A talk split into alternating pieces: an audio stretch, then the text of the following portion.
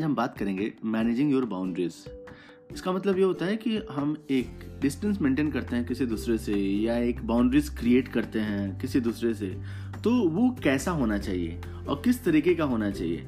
और होना चाहिए कि नहीं होना चाहिए? और इसको कैसे मैनेज करें? इन सारी चीज़ों के बारे में हम बताएँगे। जो हम नॉर्मल अपनी भाषा में बोलते हैं कि just be in your limit और चाहे आप अपनी आप अपनी लक्ष्मण रेखा में रहो, अपनी सीमा रेखा में रहो, ऐसे अपने हिंदी में बात करते हैं। सो so, अगर उस चीज़ को हम कैसे मैनेज करें? तो मैनेजिंग योर बाउंड्रीज को हम चार तरीके से चार स्टेज होते हैं उसको हम मैनेज कर सकते हैं। लेकिन उससे पहले हम ये जानेंगे कि हमें मैनेज करना क्यों ज़रूरी है।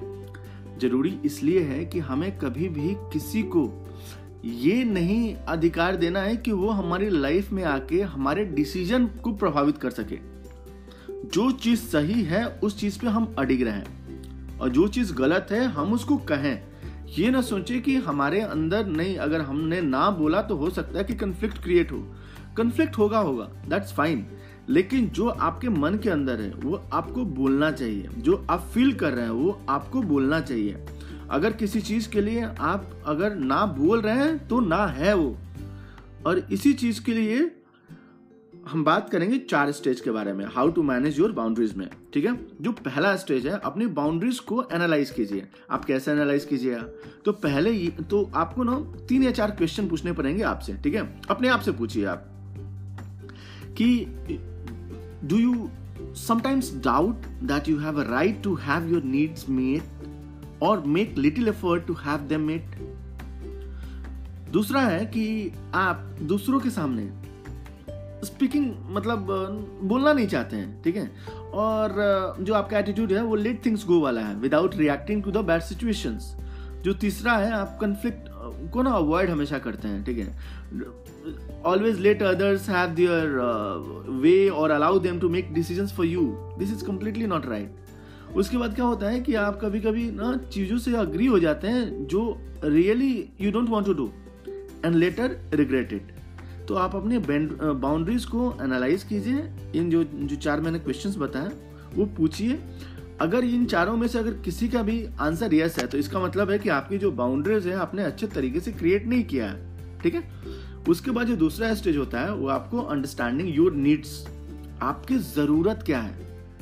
आप हाँ में हाँ मिलाते हैं तो इसका मतलब है कि कहीं ना कहीं आप अपनी ज़रूरत से, आप अपनी नीड से कॉम्प्रोमाइज कर ले रहे हैं। अगर आप कॉन्फ्लिक्ट को अपनी लाइफ में नहीं लाना चाहते हैं तो इसका मतलब है कि आप किसी के हाँ में हाँ मिला रहे हैं, जो आपकी पर्सनालिटी से मैच नहीं कर रहे हैं। तो आपको कभी भी अपनी नीड्स को नीड्स को बताना है और उसी पे कायम रहना है।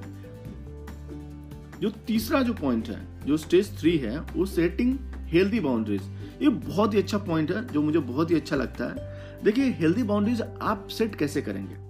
आपको कैसे पता चलेगा कि आप हेल्दी बाउंड्री सेट कर रहे हैं? तो उसके लिए दो वर्ड्स होते हैं। एक होता है असर्टिवनेस और एक होता है अग्रेशन अपने बिहेवियर को हमें समझना है कि हम किस तरीके से रिएक्ट करते हैं किसी चीज़ों में, किसी भी चीज़ में।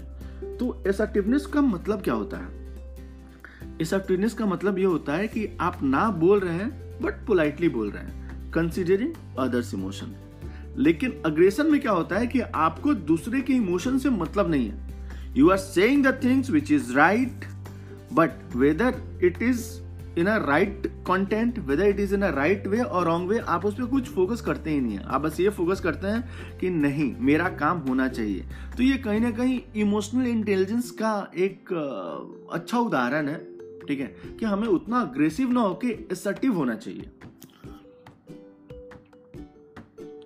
उसके बाद जो चौथा पॉइंट है maintaining and respecting your boundaries अब आपने अपना बाउंड्री सेट कर लिया, ठीक है? अब उसको आपको मेंटेन करना है। तो आपको कैसे पता चलेगा कि आप मेंटेन कर रहे हैं कि नहीं कर रहे हैं? तो जो जो पहला हमने स्टेज रखा था एनालाइजिंग योर बाउंड्रीज उसमें जो चार क्वेश्चन जो मैंने बताए थे, जो आपको अपने आप से पूछना है, उसको हमेशा पूछते रहना है अपने आप से।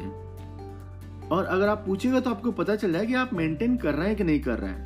बिकॉज़ अगर आप कन्फ्लिक्ट कर रहे हैं, ठीक है, वो भी राइट कंटेंट पे, यानी कि आप मेंटेन कर रहे हैं। आपको बोलने में कोई झिझक नहीं होती है दूसरों के सामने, यानी कि आप अपने पॉइंट्स को रख रहे हैं। आप अपने नीड्स को बोल रहे हैं कि हाँ आपको नीड्स चाहिए, आपको ये चाहिए। तो आप मेंटेन अगर कर रहे हैं, ठीक है, और रिस्पेक्ट कर रहे हैं अपने बाउंड्रीज को बिकॉज़ अगर आपने रिस्पेक्ट और मेंटेन नहीं किया, ठीक है तो